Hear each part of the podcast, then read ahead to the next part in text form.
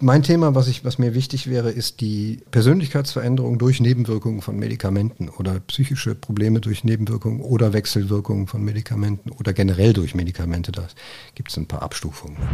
Es geht ja ganz langsam, dass man sich so nach und nach verändert, Ängste entwickelt. Das beginnt viel mit Depressionen. Also Depressionen gehören zu Parkinson wie Ernie zu Bert. Und bei Parkinson kommt dann noch was ganz anderes hinzu. Das nennt sich Honeymoon. Das ist tatsächlich der Begriff dafür, weil die Medikamente dazu führen, dass man in den ersten Wochen erstmal denkt, ist alles gut. Also man fühlt sich, mhm. man fühlt sich unverwundbar und wie, wie voll geheilt.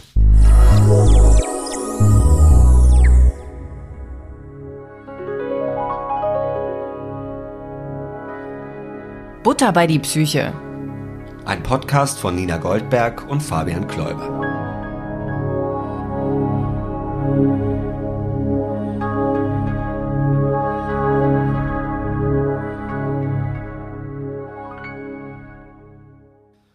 Hallo Nina.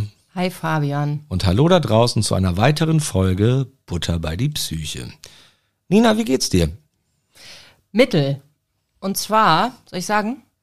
Nee, das war so eine rhetorische Proforma-Frage. Ja klar, hau raus. Also es ist eigentlich alles in Ordnung, aber es ist ja unser Psycho-Podcast. Das heißt, ähm, Leute, die von Anfang an dabei sind, wissen um meine Panikstörung in Bezug auf Erbrechen und Kreislaufzusammenbrüche. Und es ist folgendes geschehen. Vor anderthalb Wochen hing an der Kitatür das schlimme Schild, wir haben Magen-Darm. Mehrere Fälle von Magen-Darm. Dann packte ich mein Kind wieder ein, ging meiner Wege, weil ich auch wusste, ich habe die nächste Woche so irre viel zu arbeiten, was ich alles unbedingt mitnehmen will. Ich kann dieses Risiko nicht eingehen. Und mein Mann hat das auch sehr brav mitgetragen.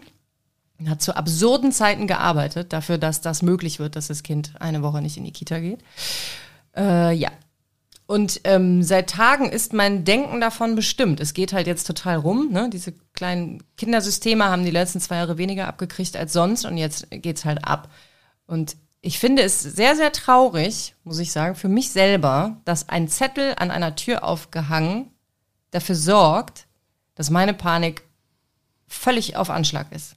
Ich gehe das durch. Ich gehe dann auch durch, okay, David kriegt morgen Abend Besuch von jemandem, der auch Kinder in einer Kita hat das, dann bin ich schon kurz davor, ich würde es ihm am liebsten verbieten. So, dann ist mir aber auch klar, dass das nicht funktioniert, weil dann wird es ganz schnell auch sehr, sehr zwanghaft. Und da wollen wir ja nicht hin. Also.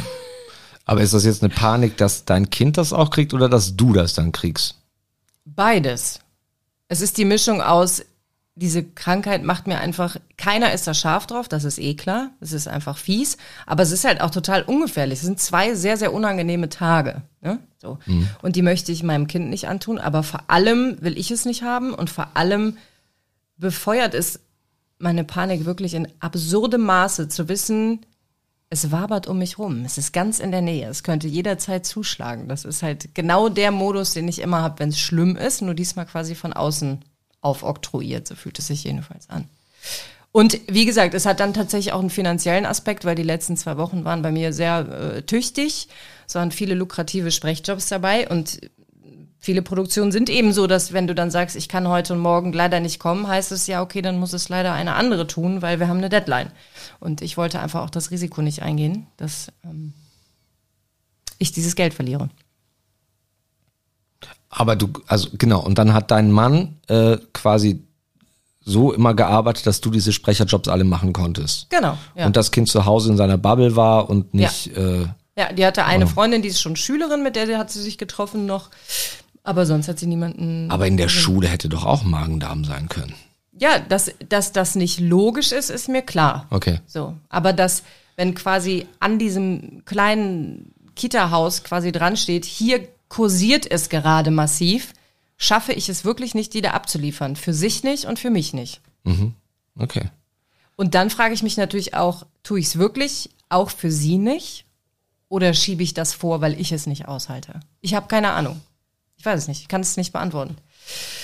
Aber es ist, ähm, ja, ich finde es ärgerlich und traurig, dass eigentlich alles in Butter ist. Das Kind ist gesund, der Mann ist gesund. Ich bin, wir sind alle gesund. Die Jobs fließen rein. Du bist wieder da. Es ist alles in bester Ordnung.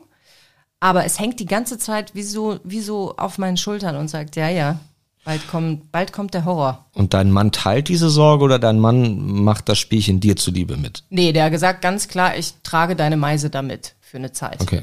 So, ich werde gucken, wie lange ich das für tragbar halte Noch, noch hält er das für tragbar.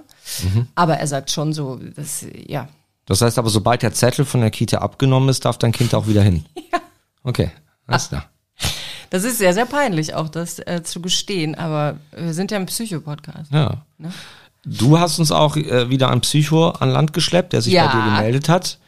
Den Psycho-Klaus. Den Psycho-Klaus. und der Psycho-Klaus wohnt nicht weit von mir. Und da würde ich sagen, gehen wir jetzt hin. Okay. Sollen Los wir geht's. dir noch irgendwie, äh, wegen Magen-Darm, sollen wir dir noch irgendwie einen Korken hintern stecken? Möchtest du noch mal aufs Klo? Können, können wir noch irgendwas tun? Nee, ich glaube nicht. Ja, dann würde ich sagen, reiten wir los. Wir reiten los.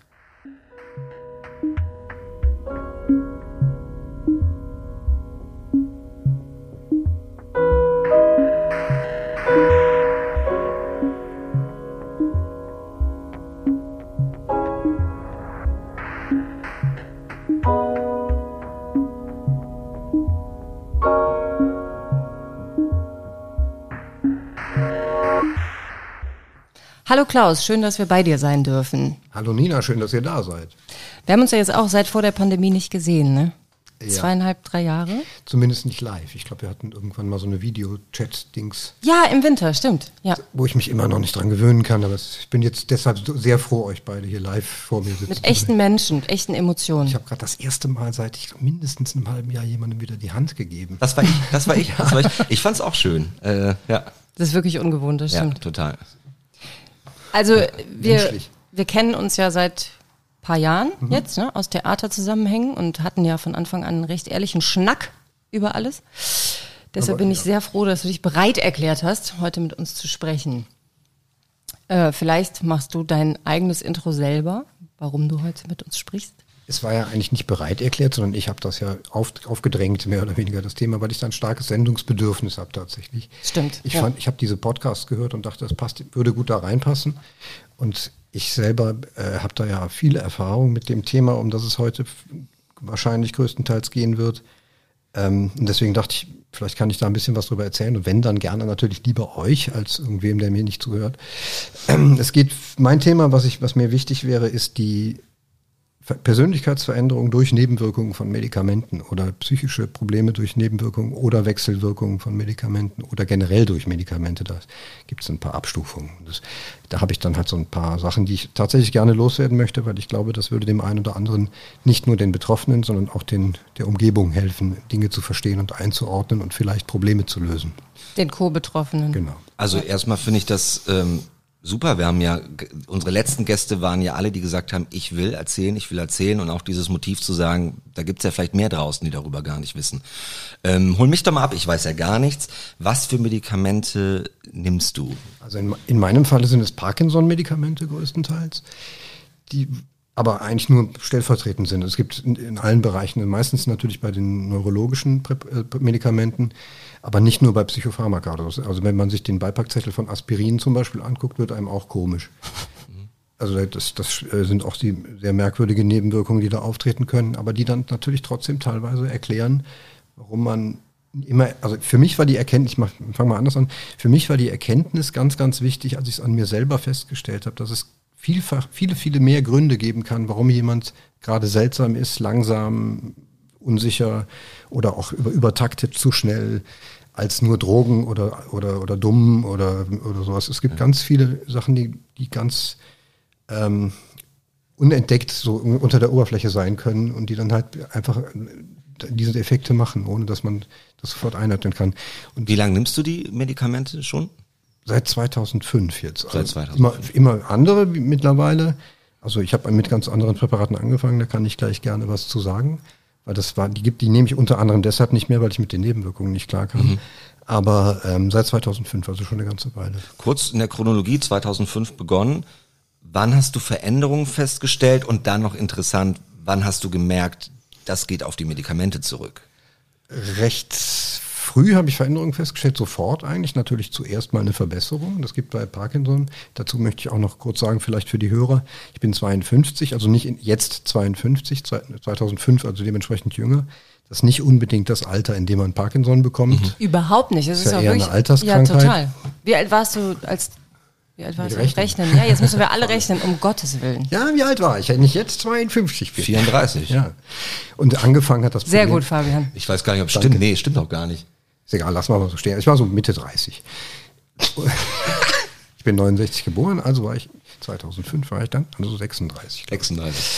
Ich finde es gut, einfach so mit Ausruf eine Zahl rauszuballern, dass alle sagen, vielen Dank, Fabian. Das ist. Selbstbewusstsein, ja. ja. Mhm. Weil das war ja nur das Diagnosedatum. Also wenn die Frage, die Frage ist ja wahrscheinlich eher, wie lange hatte ich das vorher schon? Also das ist Ja. zumindest das, was ich da interessant finde. Und ich habe eine ganze Weile unter Umständen gelitten. Das war dann der, der Weg in die andere Richtung, also ohne Medikamente, dass ich, das geht ja ganz langsam, dass man sich so nach und nach verändert, Ängste entwickelt. Das beginnt viel mit Depressionen. Also Depressionen gehören zu Parkinson wie Ernie zu Bert. Und ähm, die Medikamente haben dann natürlich zuallererst sofort die Wirkung gehabt, dass, die, dass es besser wurde. Das heißt, die, die Veränderung an mir und meiner Persönlichkeit und Wahrnehmung und Psyche war natürlich gravierend. Und bei Parkinson kommt dann noch was ganz anderes hinzu, das nennt sich Honeymoon, das ist tatsächlich der Begriff dafür, weil die Medikamente dazu führen, dass man in den ersten Wochen erstmal denkt, es ist alles gut. Also man fühlt sich, man fühlt sich unverwundbar und wie, wie voll geheilt. Und ich erinnere mich noch, dass ich, als ich aus dem, aus dem Krankenhaus kam, wo ich, äh, wo die Diagnose gestellt wurde und ich auf diese Medikamente eingestellt wurde in einer ganz geringen Dosis erstmal, da bin ich das erste Mal wieder durch die Stadt gelaufen und hatte das Gefühl, meinen Körper nicht als Gewicht mit mir rumzuschleppen. Und das Lustige war, ich, es roch plötzlich, als wäre ich in New York und alles fühlte sich an, als wäre ich in New York, weil dieses, der letzte Spaziergang durch eine Stadt war viele Jahre vorher, als ich in New York war, an die ich mich erinnern konnte, wo ich unbeschwert durch eine Stadt gelaufen bin. Und seitdem ging das halt nicht mehr. Und als ich diese Medikamente dann bekommen habe, war das plötzlich alles wieder da. Und es war so wieder da, als wäre es halt, als wäre die Zeit dazwischen nicht passiert. Vielleicht sollten wir doch noch mal kurz auf Parkinson eingehen. Ich, der, also äh, ich denke sofort an Muhammad Ali Ja, er hat das ja auch. Ja. und äh, denke an diese körperlichen, ich weiß noch, wie er die äh, Olympiafackel 96 Atlanta, glaube ich, angezündet hat, also ganz Körper nicht mehr unter Kontrolle, Das ist das, zittern. was man von außen sieht, ja. Genau. Aber das, äh, welche Symptome gab es sonst noch, die dann durch die Medikamente und Honeymoon erstmal weg waren? Ich, ich beantworte das auf zwei, in zwei Wegen, nämlich den einen, was Parkinson normalerweise bedeutet. Parkinson ist eigentlich so ein Symptomgebilde aus, aus mindestens drei Symptomen. Das ist, die Hauptsymptome sind Akinese, also Unbeweglichkeit, Tremor, also Zittern. Und da frage mich nicht nach dem dritten, jetzt bin ich natürlich, äh, Moment, das dritte ist äh, Tremor, Akinese, äh, Rigor. Genau, also Starre. Und äh, der Rigor ist für mich das Hauptproblem im Moment mittlerweile, wogegen ich auch die Medikamente nehme. Für, für andere ist es dann der Tremor zum Beispiel. Es gibt so Tremor-dominanten Typ, Rigor-dominanten Typ und so weiter. Bei Parkinson überhaupt kann man sowieso nicht sagen, dass einer wie der andere sei. Kennst du einen, kennst du einen. Und jeder Tag ist anders schon, wenn man für einen selbst und jeder Parkinson ist anders. Das heißt, ich kenne zwar natürlich mittlerweile auch durch meine eigenen Öffentlichkeits äh, Bedürfnisse, also um Leuten davon zu erzählen, um vielleicht was zu verändern für, für deren Leben, Lebensweg, weil mein Weg zur Diagnose war sehr lang. Da habe ich mir irgendwann überlegt, wie kann man das machen, dass man anderen dabei hilft, schneller zur Hilfe zu kommen. Ähm, und also dadurch habe ich viele Menschen kennengelernt, die auch jung betroffen waren. Jeder ist komplett anders. Alle erzählen zwar im unterm Strich, wenn man die lange Geschichte hört, die gleichen Probleme, die dann dadurch entstanden sind, dass man sich immer mehr von, von sich selbst, in, also körperlich entfernt. Es fühlte sich für mich so an wie get komplett getrennt sein vom das Innere vom Außen. Kann ich gleich vielleicht noch ganz kurz was zu sagen, was auch mit den Medikamenten dann sehr schnell besser wurde erstmal. Also da, das ist das Problem bei Parkinson generell, ist eigentlich eine Alterskrankheit und mein Parkinson war dann noch wieder was anderes, weil der ganz, ganz langsam kam. Das heißt, ich habe, ich kann auch von heute noch nicht sagen, wann das anfing. Ich kann nur sagen, irgendwann war ich so anders, dass ich gemerkt habe, jetzt stimmt irgendwas gar nicht mehr. Aber das hat sehr, sehr, sehr, sehr lange gedauert und normalerweise, man läuft, verläuft es, das heißt normalerweise, üblicherweise verläuft es schneller, so dass man dann halt auch schneller mitbekommt, was eigentlich nicht zu einem gehört und was fremd ist. Und ich habe viele von diesen Eigenschaften halt für meine Eigenschaften einfach gehalten. Ich Ja. habe gedacht, ich bin halt unsportlich und depressiv oder kann ja auch sein. Und das, das äh, Interessante, und das geht, führt, mich jetzt auch zu den Medikamenten, ist, in dem Moment, wo ich die genommen habe, war alles wieder so wie früher, nur dass ich mich gar nicht kannte. Das war das Interessante daran. Das heißt, das ist der, es gibt diese Persönlichkeitsveränderungen oder psychischen Effekte sind in zwei Richtungen. Aber ja, also das ist jetzt so im Kern meine Geschichte. Okay. Also wir sind gerade beim Honeymoon jetzt wieder. Ähm, ich finde die Formulierung des Wortes Das heißt, so. Das ist sehr treffend ja, sehr dann, treffend. ne? Ähm, auch noch so an, eins ja. fürs weitere Gespräch. Ne? Man merkt ja auch, du bist ja körperlich beeinträchtigt. Äh, wenn das hier irgendwann kurz anstrengend wird, wir machen jederzeit eine Pause. Und das machen wir nicht zum ersten Mal. Nee, nee, das hatten genau. wir schon.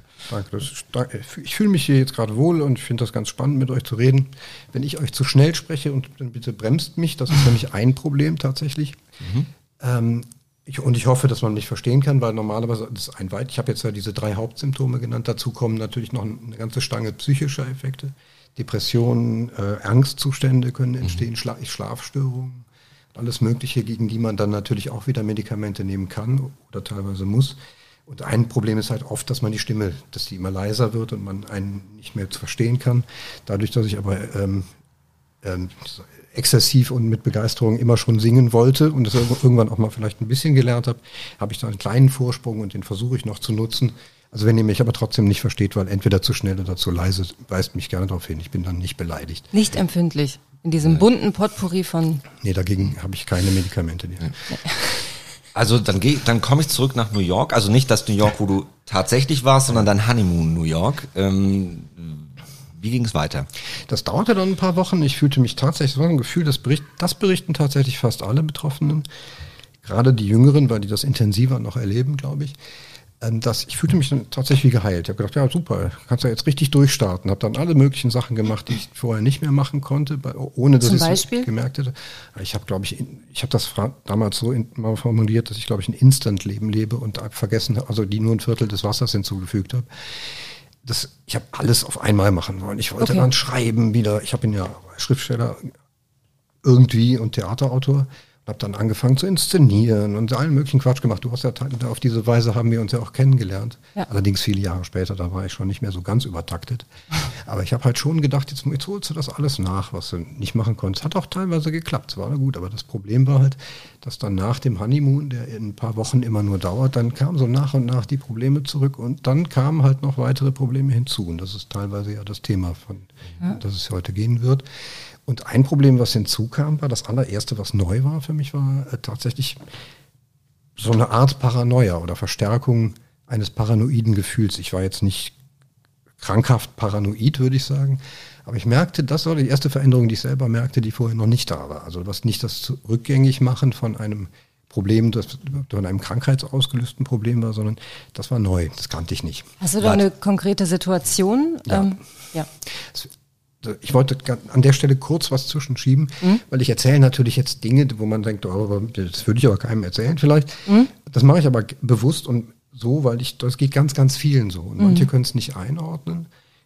Ich habe aber auch, und das möchte ich auch sagen, dass das, und auch das ist ein Grund meines Sendungsdrucks äh, hier, ähm, die, schon häufiger die Erfahrung gemacht, dass man so, dass, das gegen, dass es gegen einen verwendet werden kann, wenn man es falsch darstellt.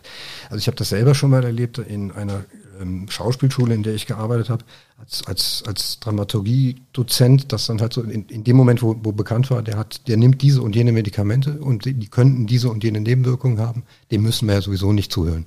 So nach Oh, dem wow, Motto. okay. Das war jetzt nicht so krass, wie ich das gerade darstelle, aber das Aber jetzt nicht von der Leitung, dass die, Nein, nein, dich, sondern nein. eher von Das den war- Studierenden. Ja, ja, teilweise. Kommt immer wieder vor. Ich kann das auch verstehen. Ich hätte das halt auch gemacht. Geht jetzt nicht um mich und meine Medikamente und Nebenwirkungen. Ich habe aber, ich kenne sogar einen Fall, wo jemand einen Führerschein abgeben musste, weil jemand, weil die irgendwie jemand gesagt hat, ich, ich kann, möchte nicht, dass der noch Auto fährt, weil der nimmt diese und jene Medikamente. Ist in einer Richtung natürlich gut und richtig, dass man darauf achtet.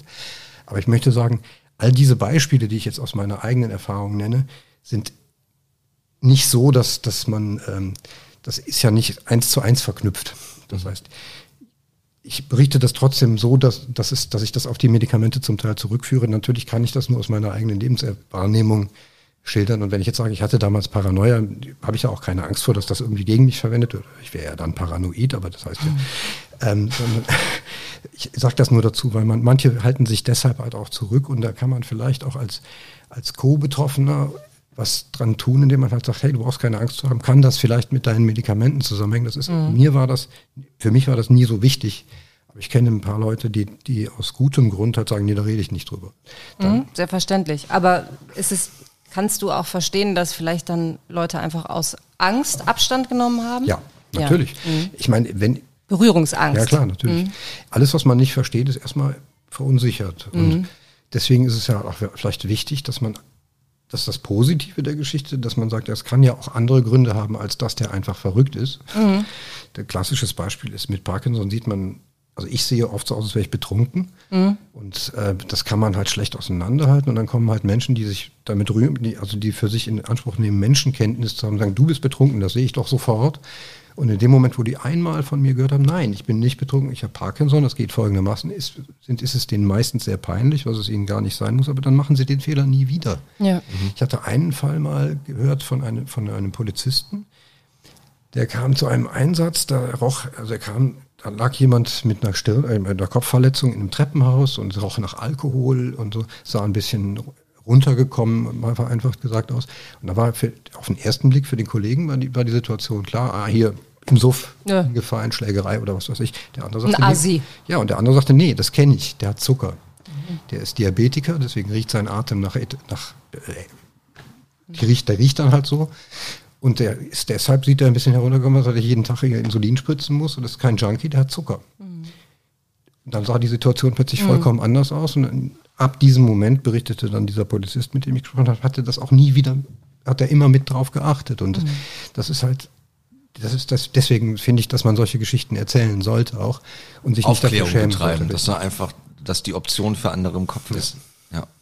Und ich kenne, ich meine, jeder Parkinson oder jeder Betroffene von neurologischen Problemen oder auch anderen Problemen, die einen irgendwie anders erscheinen lassen, als man sich selber wahrnimmt, kennt das.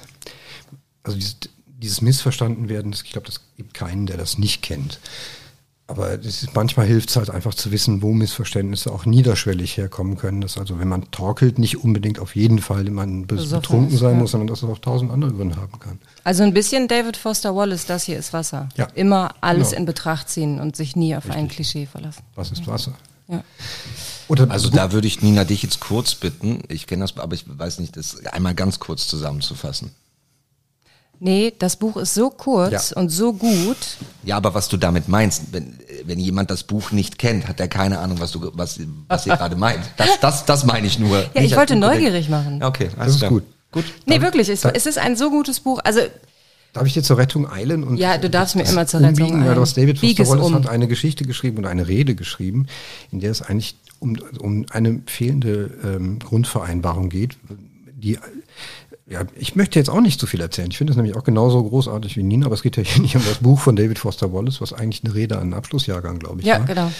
Sondern es geht um, um die Erfahrung, dass in dem Moment, wo man einmal weiß, dass etwas anders sein kann, als man es als man zu, ihn zuerst vermuten würde, auch ganz anders hinguckt. Mhm. Und das kann, es kennt, glaube ich, jeder, also meistens, ich glaube, jeder, jeder von euren Hörern hat schon mal jemanden gesehen, der mit jemandem spricht, der nicht da war. So die Leute, die dann ja. halt verwirrt irgendwie, als meistens nennt man die vielleicht Penner oder was weiß ich, da rumlaufen, dann denkt man, ja klar, der hat Drogen genommen oder was weiß ich. Und wenn man einmal ganz genau hinguckt und genauer hinguckt, dann ist das, kann das tausend Ursachen haben, die, die ganz unterschiedlich sein können. Das, das, ich habe das dann halt auch, als ich diese Erfahrung gemacht habe, und das ist auch das, worum es jetzt bei David Foster Wallace geht, dass man, dass die Frage nämlich nicht ist, ähm, ist der, was ist jetzt der böse Grund, was hat der falsch gemacht, dass der, dass der sich hier so verhält, sondern dass die Frage ist, ist das überhaupt falsch, dass er sich so mhm. verhält? Also der Klassiker äh, Asi, der ja. rechte Standspur auf der Autobahn alle überholt und äh, 99 Prozent ist es wahrscheinlich ein Asi, aber ja. sich einfach vorzustellen, Vielleicht was ist, wenn da gerade hochschwanger eine genau. Frau gebärend genau. im Auto sitzt und er rettet sie gerade. Genau. Genau. Oder ist, oder wenn jemand, mittlerweile kann man das ja nicht mehr auseinanderhalten, es kann ja auch ein Headset sein oder so eine mhm. Freisprecheinrichtung, Tourette oder Freisprecheinrichtung.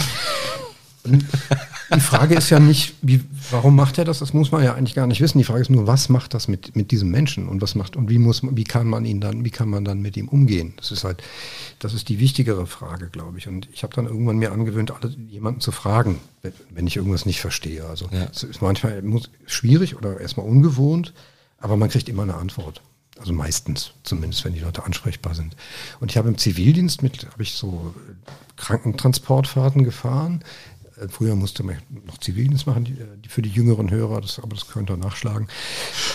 Also, und da habe ich halt viele Menschen kennengelernt, die so unter anderem einen Professor, der war selber Mediziner, der hatte einen Schlaganfall und der saß sabbernd in seinem Rollstuhl, war nicht, war nicht wirklich fein gekleidet, weil der ging ja halt nicht, wenn man sabbernd im Rollstuhl sitzt. Mhm. Kann man, und der hat nicht mehr richtig sprechen können Und mit dem habe ich dann so ein bisschen erarbeitet zusammen, dass ich trotzdem mit ihm so ein bisschen kommunizieren konnte. Und das Erste, was, was ich von ihm erfahren habe, war, dass er es kaum aushält, zu, dass er als jemand, der alles mitbekommt, versteht, genau weiß, was, was mit ihm los ist.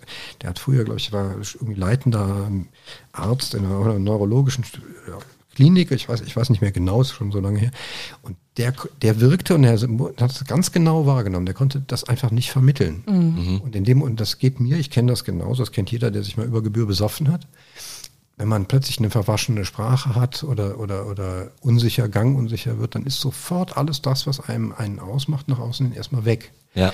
Und dann, wenn man dann keinen schicken Anzug, sondern ein zerrissenes T-Shirt anhat und dann ist es auch noch, das ist halt, trotzdem nicht immer der Grund, dass man sich gehen lässt, verwahrlost ist oder, oder besoffen, sondern es kann auch tausend Ursachen haben. Und in diesem Fall, das hat mich damals sehr berührt hatte, der halt einfach ein Schlaganfall war, aber doch sind trotzdem noch in seinem Inneren der Medizinexperte, der genau wusste, der eigentlich sich wahrscheinlich vielleicht sogar hätte besser behandeln können als die Ärzte, bei denen er da war. Wer weiß, aber sie Nur die äußere Form war ja, eben nicht so, wie man es erwartet. Er hat es nicht mehr geschafft, das sichtbar zu machen. Ja.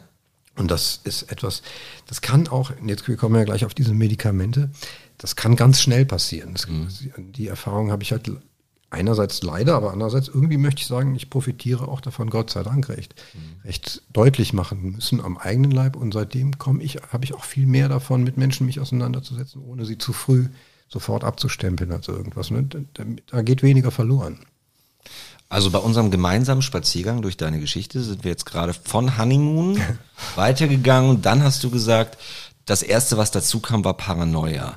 War das eine Paranoia, die sehr konkret auf einen Zustand, eine Situation, ein Mensch war oder ein Grundzustand? Also diese Paranoia entstand durch ein, tatsächlich durch ein Medikament, was ich damals bekommen habe. Begann auch erst ab einer gewissen Dosis, war auch sofort wieder weg, als ich die Dosis reduziert habe. Das hat mir dann der Arzt erklärt. Da muss man ja auch erstmal drauf kommen. Und äußerte sich total harmlos erstmal, dass ich mich ständig beobachtet fühlte. Das Gefühl kennt, kennen vielleicht auch viele dass man nicht so genau weiß, dass man sagt, hey, was guckt der da hinten mich so an? Und alle sagen, der guckt doch gar nicht. Mhm. Aber das Gefühl ist halt da. Das war also jetzt nicht so schlimm. Ich habe jetzt nicht irren Verfolgungswahn gehabt. Hast auch niemanden angeprollt? Was gucken Sie so doof? Okay. Das, das nicht, das, das habe ich auch mal, aber das war eine andere Geschichte, das waren Halluzinationen. Yay, da kommt noch mehr. Das kommt auch noch mehr, ja. Aber ähm, mit, als diese paranoide Phase da war, hab ich, das habe ich Gott sei Dank recht schnell gemerkt und dann auch irgendwie recht schnell herausgefunden, was real und was nicht real ist. Also da hattest du dann im Gegensatz zu deiner, deinem Verlauf bis zur Diagnose, wo du ja meintest, das ging so schleichend, dass du ja. selber gar nicht mitbekommen konntest, dass das nicht du bist, ging es da dann aber. Wie eingeschaltet, als ob man einen Paranoia-Knopf gedrückt hätte. Genau, und da konntest du dann schnell feststellen, aha, so war ich vorher nie, das muss also mit den Medikamenten zu tun. Ja, das ist schon das mal gut. Interessante war, dass ich das auch dann, ich habe dann versucht, heraus, ich habe für mich versucht, weil ich damit schlecht umgehen konnte natürlich, weil ich kannte das ja nicht. Mhm. Ähm, dass ich versucht habe herauszufinden, woran erkenne ich das, dass das jetzt nicht ich selber bin. Und dann da fing dann plötzlich diese interessante Frage an, was bin ich eigentlich selbst?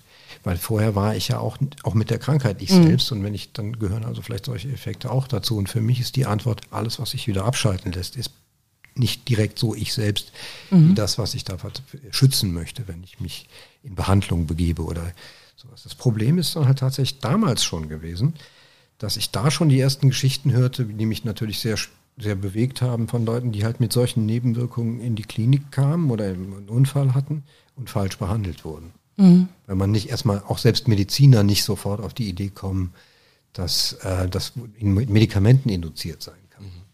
Also wenn jetzt jemand mit Halluzinationen und viele von diesen neurologischen Medikamenten können Halluzinationen verursachen, plötzlich, wenn man mit Halluzinationen von der Polizei aufgegriffen wird, während man mit jemandem spricht, der nicht da ist, ein bisschen heruntergekommen aussieht, weil man vielleicht vorher gestolpert ist, dann ja, Bluttest. Da muss man aufpassen, dass ja. man nicht in die falsche Ecke kommt. Ja. Deswegen haben viele Parkinson-Patienten und ich auch, und das würde ich auch jedem empfehlen, der Medikamente hat, die einen verändern können, einfach immer einen Zettel in der Brieftasche, wo drauf steht, was man nimmt. Super, mhm. ja. Weil das macht das, wenn sobald man das weiß, kann man ja noch auf die richtige Stelle gucken. Dann braucht man da nicht behandeln und äh, kann halt einfach sich um die wichtigen Dinge kümmern. Also mit der Paranoia, das war dann auch genauso wieder abgeschaltet wie eingeschaltet ab einer gewissen Dosis. Also es war nur dieses Beobachtungsgefühl. Ja, nicht oder? direkt. Ich habe dann halt auch tatsächlich, als ich anfing, und das war dann auch, das war dann auch der Grund, äh, aus dem ich dann versucht habe, da was gegen zu tun, habe ich merkt, es wurde irgendwann wirklich unangenehm, weil ich nicht mehr unterscheiden konnte. Das schwierig ist, und das ist eine doofe Geschichte, glaubt mir jetzt wahrscheinlich keiner. weil ihr, ihr seid ja alle gegen mich. Nein, äh, so, äh, nee, äh, die, das Blöde ist, ich hatte halt damals wirklich auch ein bisschen eine Situation, in der es gute Gründe gab, misstrauisch zu sein, einem Vermieter gegenüber zum Beispiel, der einen aus der Wohnung haben wollte oder und da kannte, als ich das nicht mehr vertrennen konnte, das Ach, Gefühl ja. von der von der logischen Schlussfolgerung und der Wahrnehmung, da, da kam ich, das hat dann die ersten großen Schwierigkeiten verursacht. Ich wusste, dieses Gefühl ist, ist nicht meins eigentlich, mhm. war es aber trotzdem. Aber ich wusste nicht, wie viel, beein, wie viel beeinflusst das jetzt meine Entscheidung. Da, mhm. da wurde es schwierig. Aber dann, es war, wie gesagt, sofort wieder verschwunden, als mhm. ich das Medikament in der Dosis dann reduziert habe. Wie war generell dein Verhältnis und dein Vertrauensverhältnis zu Ärztinnen und Ärzten? Weil jetzt, also ich stelle mir es ja vor, wenn man so viel Medikamente schlucken muss, die so viele Nebenwirkungen schon hervorgerufen haben, kommst, man muss ja einfach ein großes Vertrauen zu jemand haben äh, und die Hoffnung haben, dass der das immer im Blick hat und mit einem zusammen das rausfindet. Ja, das ist, das, das hast du, du hast doch so ein schönes Jingle, was so klingt wie alles verloren. Kannst du, es wäre schön, wenn wir das jetzt spielen können. Nee, es gab gar, leider gar kein Vertrauen zu Ärzten. Das Problem ist gewesen, dass ich fünf Jahre tatsächlich gebraucht habe, um den richtigen, naja, fünf Jahren, doch, doch eigentlich fünf Jahre ab, ab erster Entscheidung, ich muss jetzt mal gucken, wie ich wieder auf die Füße komme, irgendwas stimmt mit mir nicht, bis ich zu dieser Diagnose kam. Und das, die, der Weg führte blöderweise auch über Neurologen, die halt, wenn man jung ist, ein bisschen komisch aussieht. Ich war immer so ein bisschen, äh, sagen wir mal, unvernünftige Ideen behaftet, damals, so als Punk, und bin dann halt zum, zum Arzt gegangen und so war sowieso komisch vom Aussehen her und äh, hat, sagte dann, ja, ich weiß nicht, ich zitter und ich kann schlecht schlafen. Außerdem, ja, die erste Frage war, trinken Sie Alkohol? Ja klar. Ja, okay, dann, äh, und das war dann, meistens wurde, wurde ich dann nicht ernst genommen, was, was ausschließlich wahrscheinlich im Alter tatsächlich lag. Ich meine, wenn man mit unter 30 zum Arzt geht oder Anfang 30 und sagt, hier, ich zittere, kann das Parkinson sein? Guckt man halt nicht so genau hin. Es wird jetzt immer häufiger, weil die, das werden immer mehr Fälle tatsächlich auch.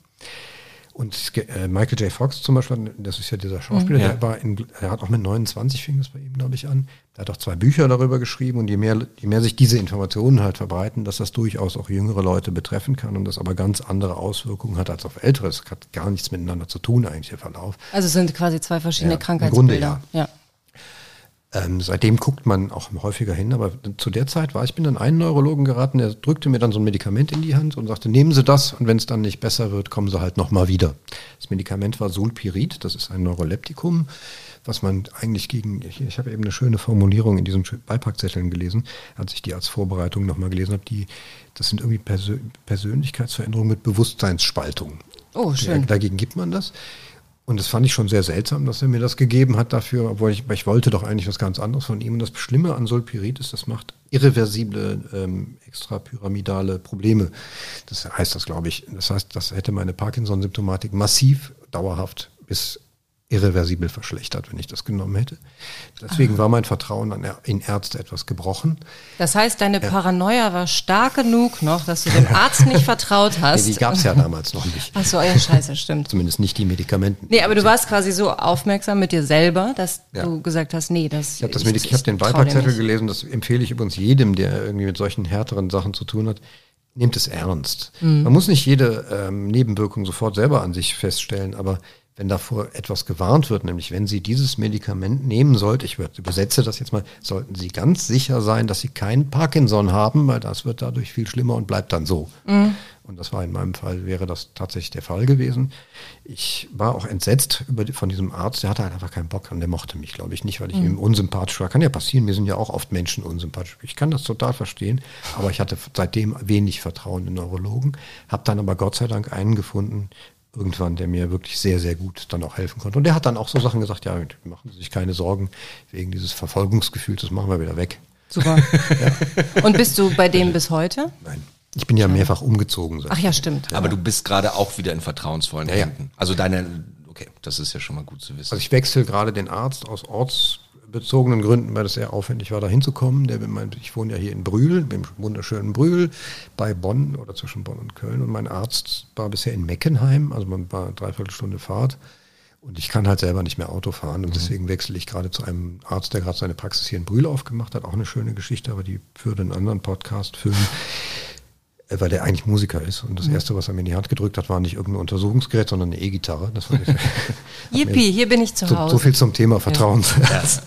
Aber ähm, es ist wirklich eine schwierige Sache, den Arzt dann zu wechseln, weil es, das, die Angst, die man natürlich hat, immer wenn man irgendwelche Nerven- oder Neurotransmitter-Sachen oder was weiß ich hat, die einen verändern und die einem vielleicht auch peinlich sind. Ich komme auch gleich noch zu den wirklich peinlichen Nebenwirkungen. Äh, dann muss man halt, da, da ist Vertrauen unbedingt wichtig, unbedingt notwendig. Alleine schon, dass man überhaupt sich über diese Symptome äußert. Und das ist immer, gibt so schwierige Gespräche über zum Beispiel die Hypersexualität, die ein wichtig, eine schlimme Nebenwirkung sein kann, oder Impulskontrollstörung, Kaufsucht, Spielsucht und so weiter. In den Bereichen Also muss man halt wirklich jemanden haben, dem man vertraut. Lebensruinierende Ja. Geschichten. Kinder. Das sind jetzt Beispiele alle aus deinem Leben oder äh, nein, die die- generell alle auftreten? Nicht. Ich beantworte da auch gerne gleich noch ein paar Fragen zu, aber die sind nicht alle aus meinem Leben. Okay. Aber ich kann sie mir, das, das ist das, das ist, glaube ich, das eher Wichtigere. Ich kann es mir vorstellen, weil ich es nicht mehr ausschließe und ich weiß, wie nah das ist. Also ich kann, jeder, jedem kann das passieren. Man nimmt irgendwas, irgendwas kommt durcheinander und dann ist, ist man, hat man plötzlich Eigenschaften, die man an sich selber nicht kennt. Und manche dieser Eigenschaften sind, führen dann dazu, dass man sich das auch, dass man das auch nicht mehr so wahrnimmt. Das ist das eigentliche größte Problem. Und wir können ja einfach mal in, in dieses Thema sofort reinspringen, weil das Ja, natürlich gern. interessant ist. Eine der häufigeren Nebenwirkungen, ich meine damit wirklich häufigeren Nebenwirkungen, also einer von 100 oder so. Ich lese das mal vielleicht im Originalton, äh, Wortlaut Ich vor. beschreibe es hier mal, Hörspiel. Also hier, wir sitzen an einem wunderschönen Holztisch und äh, hier liegen gefühlte 730 Meter lange äh, Beipackzettel, äh, die mich jetzt total einschüchtern würden. Ja, das tun sie auch. Das tun sie so, so sehr, dass manche dann sagen, ich lese das gar nicht. Das verstehe ich bei so harmloseren Sachen, bei wie Aspirin, das macht wirklich Angst, wenn man da liest, Nebenwirkung könnte tot sein. Äh, Aber diese Sachen, die noch alles, was neurologisch ist, würde ich dringend zu raten. Weil dann, dann versteht man seine eigenen Veränderungen schlimmstenfalls besser und kann schneller reagieren, weil wer kommt denn auf die? Ich habe ein schönes Beispiel, ich habe kürzlich nochmal nachgelesen, die verändern sich ja teilweise auch, diese Produktinformationen. Es gibt ein Medikament, das ich nehme, das nehme ich schon eine ganze Weile. Das hat unter anderem diese Impulskontrollstörungen und Spielsuchtgefahr mit sich bringt. Ich bin, manches habe ich davon natürlich nicht gehabt, aber da sage ich gleich was zu. Und da steht neuerdings, das kannte ich noch gar nicht, vermeiden Sie den häufigen Verzehr von Grillgut. Ich What? weiß, ich weiß nicht warum, Aber du hältst dich dran. steht aber drin. Nee, ja. Aber ist Grillgut definiert? Weil, also Keine Ahnung. Also ich nehme von der Bratwurst bis Ja, zur ich- Aubergine kannst du nehme alles auf an, den Grill einfach hauen. Alles, was Röst, Röst Ah. irgendwie Sachen. Und äh, dann dachte ich kurz nach, Moment, ich grill, habe diesen Sommer irrsinnig viel gegrillt und gegrilltes gegessen und es ging mir nicht gut. Deswegen ist meine Frage natürlich jetzt zuerst, kann das vielleicht an meinem massiven, übermäßigen Konsum von Grillgut liegen? Einfacher ist zum Beispiel eine andere Information, die mir auch entfallen war. Ich, ich habe äh, meinem Neurologen damals gesagt, ich habe übrigens wieder angefangen zu rauchen. Und er gratulierte mir, ich habe das nicht verstanden, aber ich habe ihm das gesagt, weil ich, der Parkinson führte bei mir dazu, kleiner, ganz kurzer Nebenweg, der führte dazu, dass ich problemlos von heute auf morgen nach zehn Jahren massivem Rauchens plötzlich nicht mehr rauchen wollte oder musste. Und das war ein Effekt, weil es durch die Störung der Tran- Neurotransmitter-Geschichten da plötzlich nicht mehr, die Sucht war weg. Und dann war sie plötzlich irgendwann schnipp wieder da. Und das ist auch schon eine ganz seltsame Geschichte. Das wird auch durch Medikamente beeinflusst. Und eines dieser Medikamente, das gleiche wie das mit dem Grillgut auch zu tun hat, das, das wird massiv beeinträchtigt durch die Veränderung im Nikotinspiegel. Das heißt, dieses Medikament wirkt viel stärker oder schwächer, je nachdem, wie viel man raucht. Das heißt, es genügt, wenn man mit dem Rauchen aufhört oder mal eine, zehn Kippen mehr am Tag raucht, um komplett den ganzen Haushalt durcheinander zu bringen. Und deswegen sage ich, lest diese Beipackzettel, weil dann guckt man da erstmal hin. Kann das vielleicht damit zusammenhängen, dass ich mehr Grillwurst oder weniger Grillwurst esse oder mehr rauche oder weniger rauche? Und deswegen ist es auch ganz wichtig und das habe ich erst langsam verstanden. Und ich glaube, das geht jedem so, dass man nicht immer nur dahin guckt, ja, wenn ich Depressionen habe, dann muss ich halt mehr an die Luft oder mehr ans Licht gehen. Ja, ja. Oder wenn ich mich nicht bewegen kann, muss ich halt mehr Sport machen. Wenn ich nicht schlafen kann, muss ich halt weniger Fernsehen oder was weiß ich. Sondern es kann tausend auch ganz andere Gründe haben. Gib uns doch mal ein Beispiel von diesem Beipackzettel. Ich lese das jetzt mal vor, weil das ist wirklich, das ist auch wunderschön formuliert. Ich konnte man fast eine, ich wollte immer mal eine Lesung draus machen. Nina, hast du Lust? Ähm, ich frage mal, ja, genau. Wie alle Arzneimittel kann auch dieses Arzneimittel Nebenwirkungen haben, die aber nicht bei jedem auftreten müssen. Auch wichtige Informationen. Es könnte sein, dass Sie folgende Nebenwirkungen bemerken, und das ist jetzt wirklich ernst. Die Unfähigkeit, dem Impuls, dem Trieb oder der Versuchung zu widerstehen, bestimmte Dinge zu tun, die Ihnen selbst oder anderen schaden können. Dazu gehören Spielsucht ohne Rücksicht auf ernste persönliche oder familiäre Konsequenzen, verändertes oder vermehrtes sexuelles Interesse und Verhalten, das Sie oder andere stark beunruhigt, zum Beispiel ein verstärkter Sexualtrieb, unkontrolliertes maßloses Einkaufen oder Geld ausgeben, Essattacken, Verzehr größerer Nahrungsmittelmengen, da steht jetzt nichts von Grillgut, innerhalb kurzer Zeit oder zwanghaftes Essen, Verzehr größerer Nahrungsmengen als normal und über das Sättigungsgefühl hinaus. Wisst ihr, was mich richtig sauer macht bei sowas? Jetzt erstmal grundsätzlich Beipackzettel als wäre Krankheit, krank zu sein, ein Privileg des Bildungsbürgertums. Ja, ne? Und wenn du keinen Arzt hast, der dir das erklärt, sondern nur das Medikament nimmt, ich meine, du hast eine Affinität zu Sprache, du hast gesagt, ich arbeite mich da rein. Sei es äh, mit Migrationshintergrund der Sprache nicht mehr, eine Leseschwäche, es gibt auch tausend Gründe der Augenschwäche, ja. warum man diesen diese, diese klein gedruckten, völlig gestelzt formulierten Dinger. Das ist schon besser geworden. Nicht, ja, aber ich finde, das ist so anmaßend, dass man so mhm. denkt, äh, ja, das ist euer, so da, und, und da müsst ihr euch durchfuchsen, als werden nur Menschen, die ja irgendwie die Zeit, die Muße und das Talent haben, sich da durchzufuchsen, krank. Das kann es mhm. doch nicht ja. sein. Ja, aber das ist, man, das ist trotzdem, das ist, es wird schon besser. Es gibt auch tatsächlich Menschen, die damit, die beauftragt sind, das zu vereinfachen. Aber das ist halt immer noch sehr schwierig. Ich könnte jetzt noch ganz, der, der Zettel ist wirklich sehr lang. Ja. Ist, äh, Vielleicht noch ein Highlight. Ein Highlight. Auch es gibt ganz viele Highlights. Ich habe noch ein paar vorbereitet. Das Knistern ist aber schön. Ja, das, das ist sehr, direkt so. Ja. sehr hörspielig. Das haben wir natürlich reingeschnitten. Ich habe ja mal, ich habe ja mal meine Geschichte. Es gibt ein Hörspiel von mir, das heißt nicht mein Bein über den Anfang meiner Parkinson-Krankheit, also nicht meiner, sondern einer vergleichbaren Parkinson-Krankheit. Da spielt auch ein Beipack, da spielt eine Szene mit Beipackzettel. Die haben, glaube ich, einen echten Beipackzettel genommen fürs Zerknüllen, weil man das, die haben auch so einen, so einen ganz typischen mhm. Papier. Dicke Grad. Genau, das kann, kann man eigentlich nur mit Beipackzetteln erreichen. Ähm, der Westdeutsche Rundfunk hat das produziert und die nehmen immer gerne, also die, der Regisseur ist, ich habe den mittlerweile so kennengelernt, der, dass der immer versucht, die Geräusche so zu machen, dass man sie wiedererkennt. Und ich habe dann das auch verstanden, weil Beipackzettel klingen nur wie Beipack, nur Beipackzettel klingen wie Beipackzettel. Aber das ist vielleicht jetzt eine zu abschweifende Grillwurst. Ähm, was ich, ich suche mal ein Highlight. Die Nina hat sich ein Highlight gewünscht. Ja. Ähm, genau. Das meistens führen diese Medikamente übrigens zu dem, wogegen sie eigentlich genommen werden sollen. Ach, prima.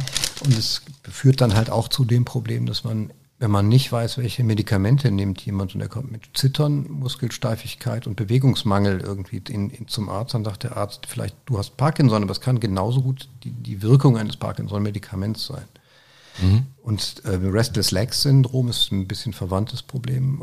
Da nimmt man die gleichen Medikamente das kann man auch wirklich nicht unterscheiden. Hat er jetzt Parkinson, hat er Restless Legs? Da muss man erstmal wissen, was nimmt er für Pillen. Also macht man das mit ja. Trial and Error, oder? Nee, nicht wirklich. Also, das ist gerade in der Neurologie und wahrscheinlich in anderen Bereichen bei Fachärzten, das ist wirklich in dem Fall wichtig, dass man weiß, was man tut als Arzt. Mhm. Und es ist deshalb für uns Patienten in dem Fall sehr wichtig, A, das Vertrauen, was wir eben hatten, aber auch sich selber schlau zu machen. Das allerwichtigste, äh, jeder wird, der länger so ein chronisches Problem hat, wie beliebige, also sich entwickelnde neurologische Schwierigkeiten oder Körperveränderungen. Man muss zu seinem eigenen Experten werden. Und das geht natürlich weit über das äh, Beipackzettelstudien hinaus. Aber darüber hinaus muss man auch ein bisschen Vertrauen in, in, in die Leute, die einem helfen haben. Das ist dann die Schwierigkeit. Und das, das ist so die Gratwanderung. Und wenn man halt diese, ich verstehe die Menschen, die diese Zettel nicht lesen, weil man will nicht wissen, dass man da auch von sterben kann. Das steht fast mm. bei jedem Medikament. Ich glaube, es steht sogar bei Vitamintabletten, dass ja, man schlimmstenfalls sterben kann. Sagen, man muss dann halt jemand das Vertrauen entwickeln, entweder in jemandem, dem man das glaubt oder dem man vertraut, oder in seine eigene Situation, dass man sich da einordnen kann, dass man das für sich selber sieht, wie groß die Gefahren sind. Aber wichtig ist schon, dass man wissen, dass man weiß, zum Beispiel, oh Gott, wenn ich jetzt plötzlich Albtraume, Abträume kriege und nicht mehr schlafen kann, dann hat das vielleicht nur dieses Medikament als Ursache. Mhm. Und bei vielen alten Leuten ist so, die nehmen dann halt, kriegen dann über ihre Lebensjahre immer mal wieder was hinzu verschrieben und mhm. dann muss man halt, die meisten Ärzte gucken dann immer erstmal drauf, was nehmen die denn und lassen dann erstmal das weg, was vielleicht nicht nötig ist. Und meistens geht es den Menschen dann schon sehr viel besser. Aber das Beispiel, was ich jetzt zum Beispiel habe, ist, gelegentliche Nebenwirkungen können auch sein Gewichtsabnahme, aber auch Gewichtszunahme. Störung in der Koordination von Bewegungen, Verstärkung des Zitterns und der Hände, der Hände Bluthochdruck, Heiserkeit, Brustschmerzen, Verstopfung, Durchfall, starker Speichelfluss, Schluckstörung, Blähung. Sind jetzt Muskelkrämpfe, Dunkelfärbung des Urins, äh, Schwächegefühl, Unwohlsein, Verschlimmerung der Symptome der Parkinson-Erkrankung. Ich finde aber, das sind, also ich finde gerade Verstopfung und Durchfall finde mhm. ich halt so, äh, ja gut. Ähm, dann gehört auch dazu Schwellung der Haut und der Schleimhäute, Nesselsucht, Hautjucken und bis ich überspringe jetzt mal ein bisschen. Und das Allerhärteste, was ich hier sehe, ist im wahrsten Sinne des Wortes Unvermögen zur Entleerung der Harnblase, unkontrollierbarer Harnabgang, schmerzhafte Dauererektion des Penis. Und das sind schon so Sachen. Äh, aber wie wird man da dann nicht zum Hypochonder? Das sind ja so viele Sachen und so viel gegensätzliche Sachen, dass man eigentlich doch jede jedes tägliche normale Befinden doch in Kontext zu diesen Beipackzetteln Natürlich, das ging mir tatsächlich am Anfang wirklich genauso. Und ich habe auch alles immer erklärt, nein, ich kann nichts dafür, das sind meine Medikamente. Und das ist dann der, der, der Weg, den geht, glaube ich, ich könnte mir vorstellen, jeder. Und dann muss man den aber auch zurückgehen. Das versuche ich immer noch. Weil es natürlich, je mehr man selber von sich, von seiner eigenen Verantwortung für sein Leben und Handeln abgibt an, kann ich, ich bin nicht ich, ja. ist nur das Mittel. Manchmal hilft es und ist wichtig und stimmt, aber man betrügt sich auch manchmal ganz gerne mit selbst. Das war ja genau das, was ich eben sagte mit der Paranoia. Natürlich war es leichter zu sagen, na, nee, ich für, bin ja nicht bin ja nicht übertrieben misstrauisch, sondern das sind die Medikamente. Vielleicht bin ich auch tatsächlich darüber hinaus noch übertrieben misstrauisch. Das kann man, das ist aber gar nicht wichtig, weil das, was da Medikamente sind und, was nicht, sondern wichtig ist, wie man damit umgeht und wie man, ob man darunter leidet oder nicht. Und diese Nebenwirkungen, die ich gerade vorgelesen habe, das klingt vielleicht manchmal ein bisschen lustig, aber den größten Teil davon hatte ich. Ich sage jetzt nicht welche. Doch, ich sage welche, aber ich sage welche, jetzt nicht welche nicht, um es lustig zu lassen. Aber was ich zum Beispiel hatte, ist übertriebene Kaufsucht. Mhm. Das habe ich auch sehr schnell dann gemerkt und das war halt auch mein Glück. Aber ich habe, das heißt, Kaufsucht äußerte sich bei mir darin, dass ich halt einfach mir Mietwagen genommen habe, wenn ich wohin fahren wollte. Und ich da würde, würde man sagen, würde ich mir jetzt auch sagen, dann bist du bekloppt, da musst du vorher der, einfach in dein Portemonnaie gucken, ob du das auch leisten kannst. Das weiß ich, das wusste ich damals auch. Ich habe es trotzdem gemacht. Ich weiß nicht warum. Mhm. Und das, das mit der Spielsucht, ein Freund von mir hat mir da mal aus Innenansichten berichtet, wie das so ist, wie sich das anfühlt, spielsüchtig zu sein. Ich kann das jetzt auch sehr gut nachvollziehen, wie das passieren kann. Und ich sage nicht, da musst du einfach nicht spielen gehen, sondern das geht ganz schnell, dass man plötzlich Veränderungen an sich feststellt, die einen dann zur Entscheidung bringen, die man dann plötzlich im Nachhinein nicht mehr versteht. Und ich habe keine Ahnung, wie ich es fertigbringen konnte, mir jeden, jede Woche irgendwie bei Sixt irgendwie einen großen Benz zu leihen und Mercedes zu leihen, um nach Hause zu fahren.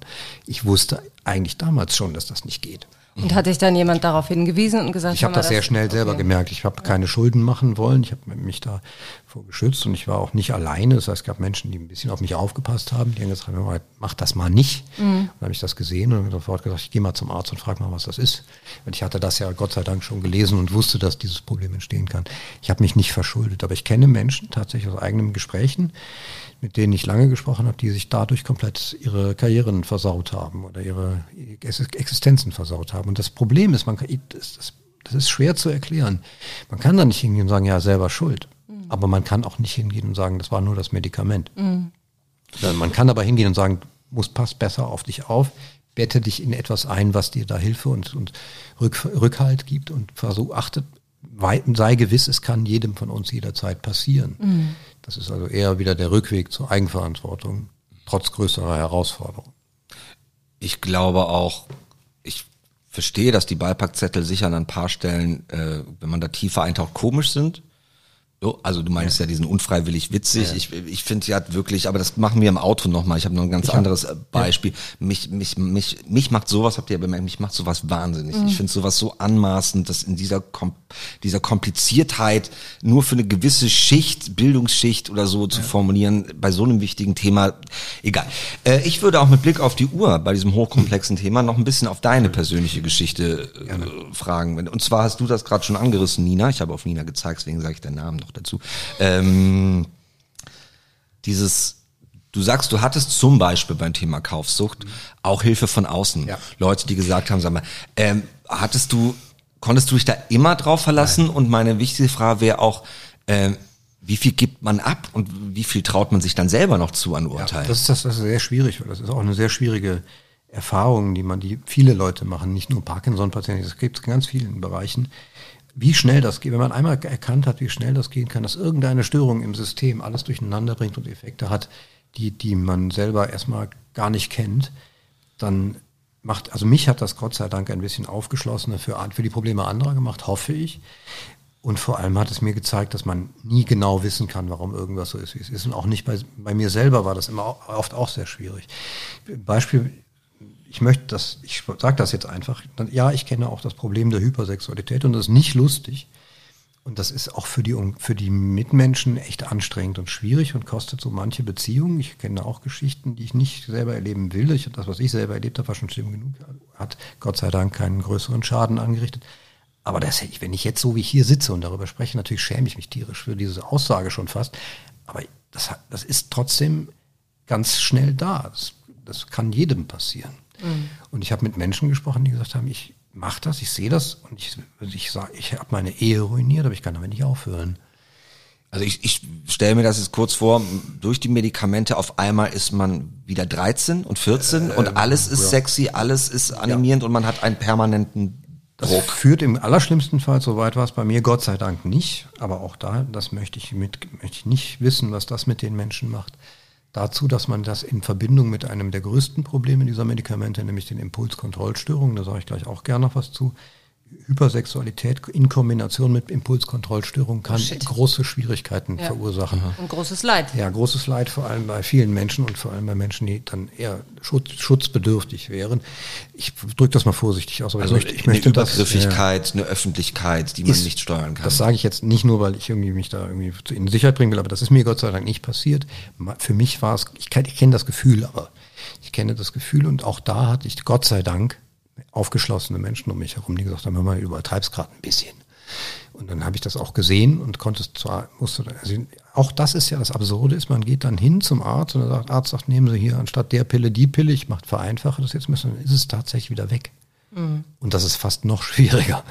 Weil es gibt ja so Dinge, die, die, die hält man dann für Lebensgestalten, also für lebensdefinierend oder für persönlichkeitsdefinierend. Und dazu gehört dieser Bereich mit Sicherheit auch. Aber das kann ganz schnell gehen. Oder spielsüchtig. Spielsucht, ich kenne das ein bisschen, das Gefühl. Also ich habe, bei mir war es Online-Lotto. Mhm. Auch da habe ich mich Gott sei Dank davor. Ich habe nicht, nicht viel Geld verzockt, aber ich habe irgendwann gemerkt von wegen, warum machst du das? Du hast jetzt hier, guck mal auf dein Konto. Gott sei Dank habe ich mein Konto damals schon so gehabt, dass nichts drauf war und ich es nicht überziehen konnte. Also ich konnte keinen großen Schaden anrichten. Aber ist Online-Lotto für mich, zum, das ja. macht man noch einmal in der Woche oder so? Ja, ne? das nee? kannst du halt Mittwochslotto, Rubbellose, was weiß ich. Ja. Und die macht das schon sehr geschickt gemacht. Die Glücksspielindustrie in Deutschland ist also ziemlich fies. Sie verstehen ihr Handwerk. Ich weiß, aber ich hätte jetzt gedacht, also ganz, ne, deswegen frage ich, dachte bei so Sachen, wo man Impulskontrolle hat, wo man irgendwas macht, da ist man am Automaten, wo man permanent drauf Einfluss nimmt ja. oder, oder Kartenspiel, wo man permanent was macht. Deswegen war ich gerade irritiert, so was, was man nur einmal die Woche macht. Ja, nee, das kann man jeden Tag. Rubbellose kann ah, okay. man jeden Tag für hunderte von Euro kaufen online. Und das fing ich auch plötzlich irgendwann an. Und das Schlimme ist, ich habe es gesehen, ich habe mich dabei selber beobachtet, so wie jeder Süchtige, sich beobachtet bei etwas, wo er dann irgendwie nur eine Begründung für finden muss. Das heißt, das war, und auch das war dann sofort wieder weg, als ich die Medikamente geändert habe. Aber ich habe dieses Gefühl kennengelernt. Und da, da bekam ich dann Angst, mhm. auch tatsächlich. Weil das kann ja einen sehr schnell ruinieren. Also wir haben jetzt das Thema Hypersexualität, ist gefährlich für alle, für jede Beziehung und vielleicht Mitmenschen. Wir haben das Thema Glücksspielsucht und das ist, die steht hier nicht bei den seltenen Nebenwirkungen, sondern bei einem von 100. Mhm. Also ich gucke mal, wie Sie es hier definieren. Sekunde, ich glaube, das war einer von, aber das ist, gehört zu den häufigen Nebenwirkungen. Genau, steht hier. Äh, und wenn es eine seltene wäre, wäre es einer von tausend, ich glaube, ich weiß nicht, wie das gestaffelt ist, aber das ist eine der häufigen Nebenwirkungen. Also ein sehr existierendes Problem. Ja, und es gibt ja. sehr viele Menschen, die jetzt, die sich nie getraut haben, darüber zu berichten oder zu erzählen. Es gibt Menschen, deren Existenzen komplett zunichte gegangen sind wegen einem, wegen diesen Impulskontrollproblemen. Und ähm, das beginnt dann halt irgendwann tatsächlich lebensverändernd, lebenswegverändernd zu sein.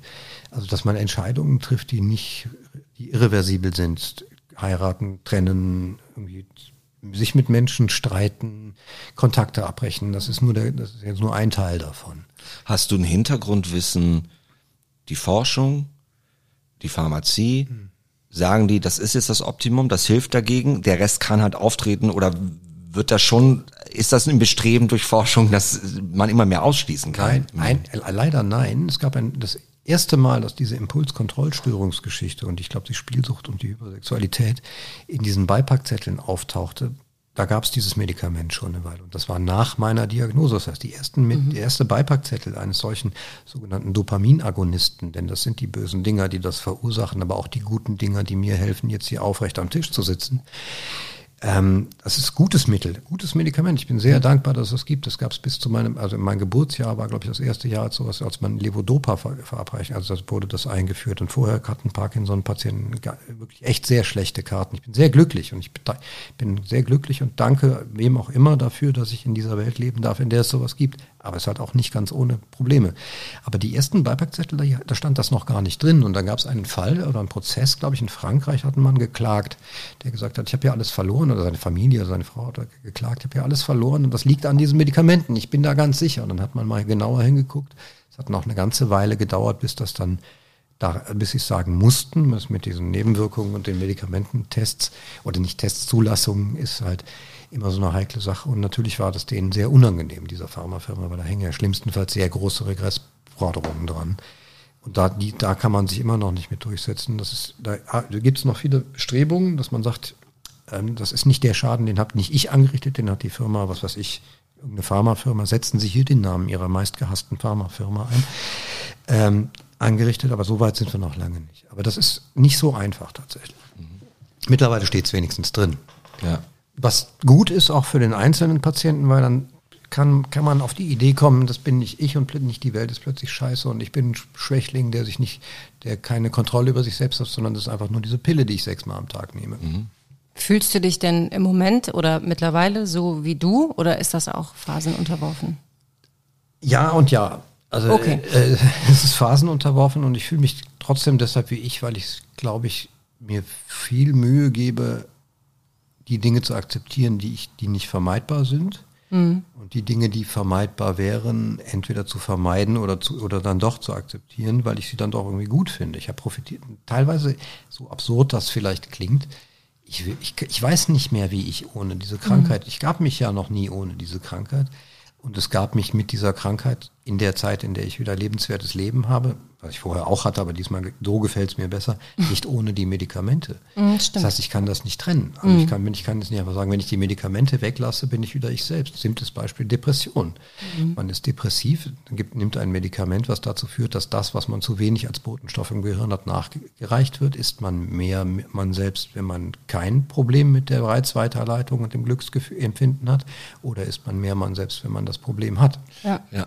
Das ist eine Frage, die, also ich nehme ja sowas, die ich mir dann auch mal stelle. Ja. Ähm, was ist denn jetzt mein wahres Ich? Und dann unser altes Beispiel Schilddrüsenunterfunktion, wo genau, man auch ja, Ich weiß nicht, ob Schilddrüsen. Von, von ja, aber ob, ob die sich diese Frage auch stellen. Ja, ne? Also ja, nee, sicher, und, ich kenne Ja, das. aber dann halt wahrscheinlich eher nicht, weil doch. es eben nicht in der Psyche ist. Ja, doch, ja, okay auch. Ich kenne tatsächlich, äh, kenne ich jemanden sogar persönlich, der da mal was drüber geschrieben hat. Der wollte man, ich glaube, die, sie, also nicht er, die hat dann versucht, ihr Leben nochmal neu zu, neu zu bewerten anhand der Schilddrüsenüber- oder Unterfunktion. Mhm.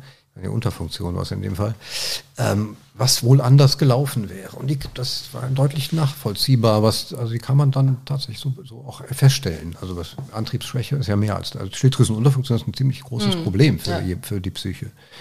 Ich habe selber nicht, hoffe ich zumindest, aber ich kann mir das ein bisschen vorstellen. Aber da fängt es ja schon an. Ich meine, wir sprechen hier die ganze Zeit über die harten Dinge und äh, Neuroleptika und sowas, aber das fängt schon bei normalen Hormonpräparaten gegen Schilddrüsenunterfunktionen an. Das fängt sogar schon viel früher an. Dann fängt es äh, ja eigentlich schon bei der Verhütungspille an. Ja, auf jeden also, Weil da hören keine, auch Frauen Sache, ja. mit auf und merken, ach guck mal, ganz andere das, Stimmung hier. Das ist, das ist wahrscheinlich extrem ja. persönlichkeitsverändernd. Ja, also ich, ich fand das schon doll. Ja. Aber das ist halt auch wieder das Ärzte-Ding, ne? dass ja. alle 15-jährigen Mädchen sagen, geil, ich kann kein Baby kriegen, mhm. krieg dicke Hupen und eine feine Haut, mache ich. Ja, so. im Grunde ist, kann man das übersetzen mit die dicken Hupen und der, die feine Haut sind, sind, die gehören ja auch nicht zum Originalzustand vielleicht, sondern mhm. die, das ist, hat alles Vor- und Nachteile. Und es ja. gibt ja, ich gibt ja auch deswegen diesen Off-Label-Use für Medikamente oder Missbrauch von Medikamenten. Man nimmt ja auch Tilidin zum Beispiel, was ja so eine beliebte Rapper-Droge ja. angeblich ist, eigentlich gegen Schmerzen und die Nebenwirkung ist halt Euphorie teilweise mhm. oder und das ist natürlich, macht, manche wollen dann das und manche wollen vielleicht auch Hypersexualität. Viagra ist zum Beispiel, glaube ich, stoffverwandt, wenn man das ja. so sagen kann, mit diesem Zeug, was ich hier nehme. Oder ist, ich nehme ein Medikament, das ist ein sogenannter MAOB-Hämmer der hemmt ein bestimmtes Enzym, was für den Abbau von Serotonin, Dopa, ich weiß nicht mehr, zuständig ist. Das nehmen andere als Ecstasy.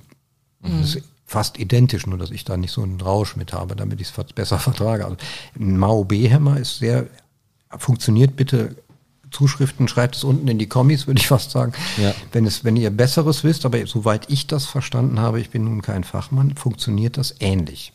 Das Medikament, das ich nehme, hat den positiven Effekt, den Ecstasy als langweiligen Nebeneffekt für die Konsumenten hat. Ich, ich nehme keine Drogen, deswegen kann ich da nicht viel zu sagen, also keine Rauschdrogen, außer Zigaretten. Aber ähm, ja, doch, ja. aber äh, zumindest nicht solche. Und deswegen, aber ich würde das halt, ich würde Ecstasy nie nehmen wegen des Rauschs, sondern wegen des anderen Effekts. Und andere nehmen halt dieses Zeug. ähm, Das sind halt das, für- was für die einen die Nebenwirkungen oder der, der unangenehme Effekt ist für die anderen der gute. Das sieht man ja zum Beispiel beim Cannabiskonsum. Gerade wird Cannabis ja viel diskutiert, auch in mein, zum Bereich Parkinson-Erkrankungen. Mir hilft es total. Ich hatte nur, ich habe das tatsächlich dann mal, ich, das ist gerade verjährt oder ich dachte doch nicht meinen Nachnamen. Äh, Ich habe natürlich dann so auch probiert, ob es mir hilft gegen meine Unruhen, gegen die körperlichen Probleme. Es hat sofort geholfen, nur ich konnte diesen scheiß Rauschzustand nicht ertragen. Ich konnte das nicht haben. Ich konnte nicht mehr arbeiten. Mhm. Ist Ich ja wollte einfach nur den ne? positiven Ja. Effekt haben. Jetzt geht das mit CBD Ja. ein bisschen besser, aber das heißt, alles hat zwei, mindestens zwei Seiten. Was für die einen wärmt, verbrennt schon die anderen und so weiter. Also es gibt da immer, ist immer die Frage, wofür oder wogegen ist es. Aber niemand kann sagen, ich bin nur ich selbst, wenn ich nichts nehme, sondern man ist jeder depressive Mensch, und zu denen gehöre ich auch, zumindest mit der Depressionserfahrung, weiß, dass man eher man selbst ist, wenn man Antidepressiva genommen hat in einer solchen Phase. Ich möchte mich übrigens kurz outen. Ne? Ich habe bis gerade immer gedacht, dass so MOB-Hämmer oder dieses mit Hämmer, dass es die Plural von Hammer ist. dass die besonders stark sind, dass das was hemmt. Ja, das Habe ich jetzt klingt verstanden. irgendwie viel Abenteuer. Ich fand das immer so komisch. Ich habe gedacht, ja, und dann nehmen die immer die Hämmer. Hab ich gesagt, das Super. klingt zu unmedizinisch. Jetzt habe ich bemerkt, das kommt von es hemmt was und nicht Ach so, von ja, das sind Hämmer, die sich so wegballern. So, alles klar. Witzig. Ach, Gut. Fabian, Ja. so doof bist du sonst gar Das ist doch nicht. nicht doof, ich finde das eher Nee, ich dachte auch, weil sonst Nee, weil er weiß sowas. Ja, aber die, die, die durchschnittliche Hörerschaft, das lese ich ja oft in diesen ganzen Fanbriefen, ist natürlich immer so äh, abgeschreckt leicht von meinem Intellekt, dass ich dachte, es freut alle, dass ich jetzt auch mal so richtig Mhm. Dass du dich mal so als Mann vom Volk auch Ja, ja. auch ich habe mal mich verdacht. Das passiert. So. Wir müssen aufhören, Das- Leute. ja. Wir haben schon 55 Minuten. Ich würde sagen, das Thema ist so komplex, wir kommen einfach mal wieder. Das, ja. Hm. Nicht? Doch, gerne. Ich habe da großen Spaß. Ich habe ich, ich, will- ich hab jetzt ein bisschen mit Abschweifen Zeit verbracht, aber ich finde das auch sehr, sehr ich wiederhole es nochmal, ich finde es super, was ihr macht. Chapeau, Applaus und fördert diese Menschen, gebt ihnen Geld, gebt ihnen eure Aufmerksamkeit und abonniert ihre Podcasts. Das, das finde ich ganz großartig. Deswegen habe ich gerade so einen großen Spaß gehabt, endlich mal ein bisschen was. Dankeschön. Ich gebe das gerne zurück, speziell heute an dich, aber auch an unsere letzten Gästinnen und Gäste, weil, wie gesagt, für die, die es nicht mitgekriegt haben, eigentlich war das für fünf Folgen geplant und deswegen nehmen wir auch gern Geld, wenn es jemand hat. Aber eigentlich, äh, das Projekt lebt dadurch, dass ganz viele Leute gesagt haben, toll, dass ihr es macht und ich will auch erzählen, so wie du gesagt hast, wenn ich meine Geschichte erzähle, gerade an Betroffene, Co-Betroffene, die sich nicht trauen, die das noch nicht kennen, also es ist ja Aufklärungsarbeit und wir sind ja nur die, die äh, dann die Fragen stellen, die Geschichten präsentieren.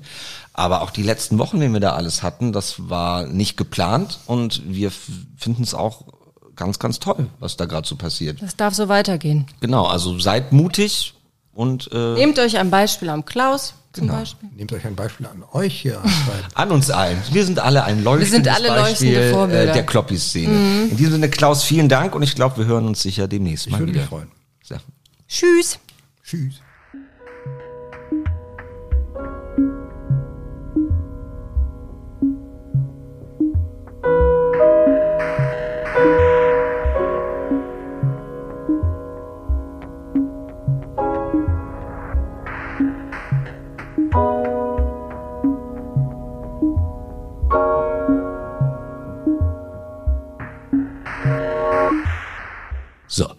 Da sind wir wieder. Zurück von äh, Kloppi Klaus.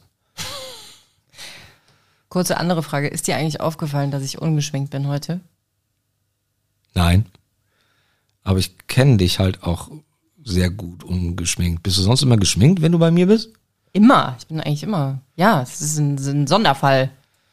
Aber fällt gar nicht auf. Nee, ich, ich glaube, ich betrachte dich ganz oft einfach nicht so als, äh, als, als, als Frau jetzt in dem Sinne. Also als, weißt du, so als, äh, Also ich bin ja heterosexuell. ja, ja, jetzt komm. Falls Jetzt du es noch nicht wusstest, kommen. ich möchte mich outen, ich bin heterosexuell. Mhm. Und wir kennen uns aber schon so lang und so gut, dass jetzt äh, dieses, dass ich dich so angucke im Sinne von, wie sexy sieht sie heute aus oder wie gut sieht sie aus. Das habe ich alles nicht. Ich freue mich Mhm. einfach immer, dass du da bist und dann nehme ich dich kurz in den Arm und dann ist mir eigentlich ein bisschen Wumpe, wie du aussiehst. Ist das, ist jetzt uncharmant? Ja, ne? Nee, total überhaupt nicht. Nee, nee, das ist total okay. Total. Deswegen glaube ich, ich glaube, dass es schon Frauen, die ich nicht so gut kenne wie dich und so lieb habe wie dich, dass ich da schon, glaube ich, erkenne, sind die heute schick oder sind die, aber nee, ich glaube, du bist halt Nina und kommst halt vorbei. Kurz gefasst, du schaust gar nicht mehr richtig hin, weil du nur noch mit dem Herzen gut siehst, was mich betrifft. Genau, Genau so, so. ist es. So, äh, wie war's mit Klaus? Mit Klaus war es toll.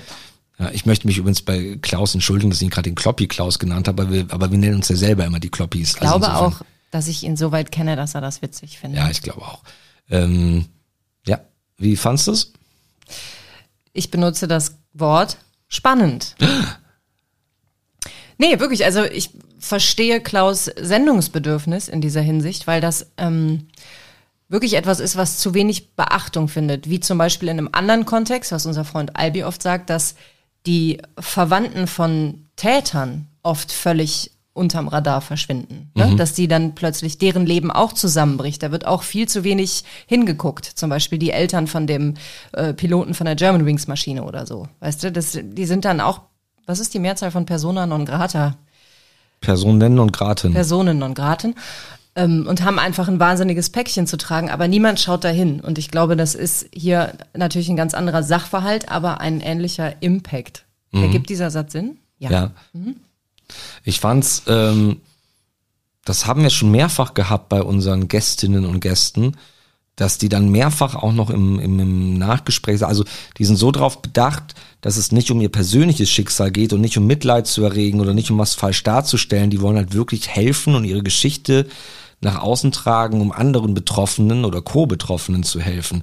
Das fand ich schon süß, dass ich also dachte, ich hatte in dem Gespräch jetzt nie das Gefühl, dass er Mitleid erregt oder sehr auf seine persönliche Leidensgeschichte, sondern ihm um Nee, es um den Ja. gesamten Umstand geht. Das ist ihm doch sehr gelungen. Total, aber Ja. trotzdem hat man die Angst, das verstehe ich auch, Ja, dass man so irgendwie denkt, so bin ich jetzt gerade irgendwie sehr an meinem Ding irgendwie dran. Nein, also Ich, ja, aber es ist, ich glaube, es ist egal, wie selbstbewusst man bereit ist, diese Themen zu vertreten, ist es trotzdem mit einer großen Aufregung verbunden, weil es so selten ist, dass man so Privates in so einem Zusammenhang erzählt. Also ich meine, das zieht sich ja eigentlich auch durch den gesamten Podcast, dass Klaus hat jetzt eine, eine körperliche Erkrankung mit psychischem Effekt, aber auch bei allen, die nur Psychoerkrankungen hatten. Es hat ja niemand irgendwie aus seiner Kindheit erzählt oder so. Das lassen wir ja alles ruhen. Das ist uns ja auch lieb so, damit es auch nicht voyeuristisch wird oder ja. so. Ähm, aber es ist ja trotzdem, auch wenn man die ganz pikanten Details weglässt, unfassbar intim einfach. So. ja.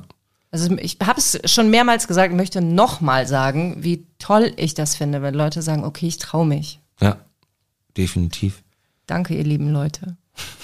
Ich wollte noch äh, erzählen, weil ich das angekündigt habe vor dem Gespräch, obwohl wir jetzt schon viel zu lang sind, warum mich das so derbe triggert mit diesen Beipackzetteln, die so kompliziert geschrieben sind. Und ich gebe Klaus recht, die wurden schon besser.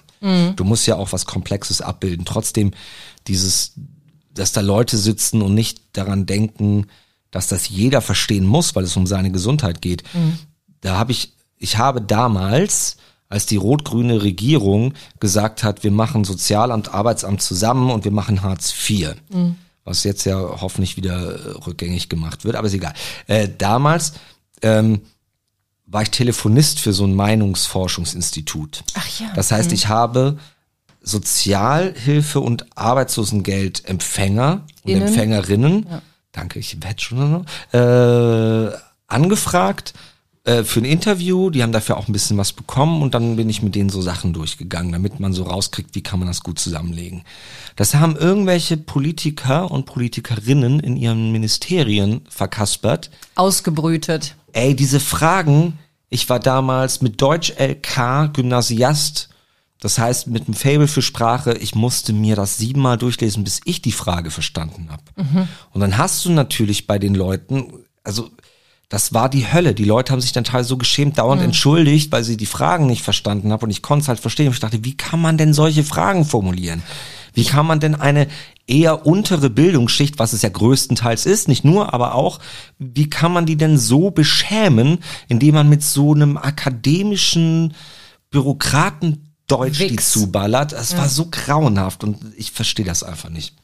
Nee, kann man, aber ich würde jetzt denken, dass du, wenn du da länger gearbeitet hast, sie auch übersetzt hast in einfachere. Das darf Deutsch. man ja nicht. Ah ja, stimmt. Da hast du so Supervisorinnen, Mhm. die dann da sind und dir zuhören und du kriegst sofort einen Einlauf, wenn du es veränderst, weil das sind ja äh, wissenschaftliche, ich mache gerade so Gänsefüßchen, wissenschaftliche Formulierungen und ich ähm, beeinflusse ja, indem ich dann irgendwie eine Deutung übernehme, indem ich es vereinfache. Ich habe es trotzdem oft gemacht, aber halt oft einen Einlauf gekriegt. So, ist, äh, ganz, ganz schlimm. Das wollte ich nur sagen, es geht mir immer so derbe auf den Sack. Ja, sehr verständlich ist das. So. Gut, Gut. Du kochst uns jetzt noch eine Bolognese, habe ich gehört. Ach, ja doch, mache ich. Alles Cool. klar. Gut, dann bis in zwei Wochen. Probably. Tschüss, Ja. Schatz. Horrido, tschüss.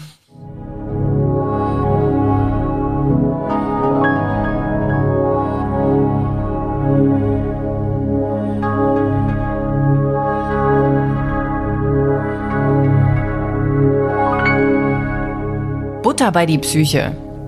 Ein Podcast von Nina Goldberg und Fabian Kläuber.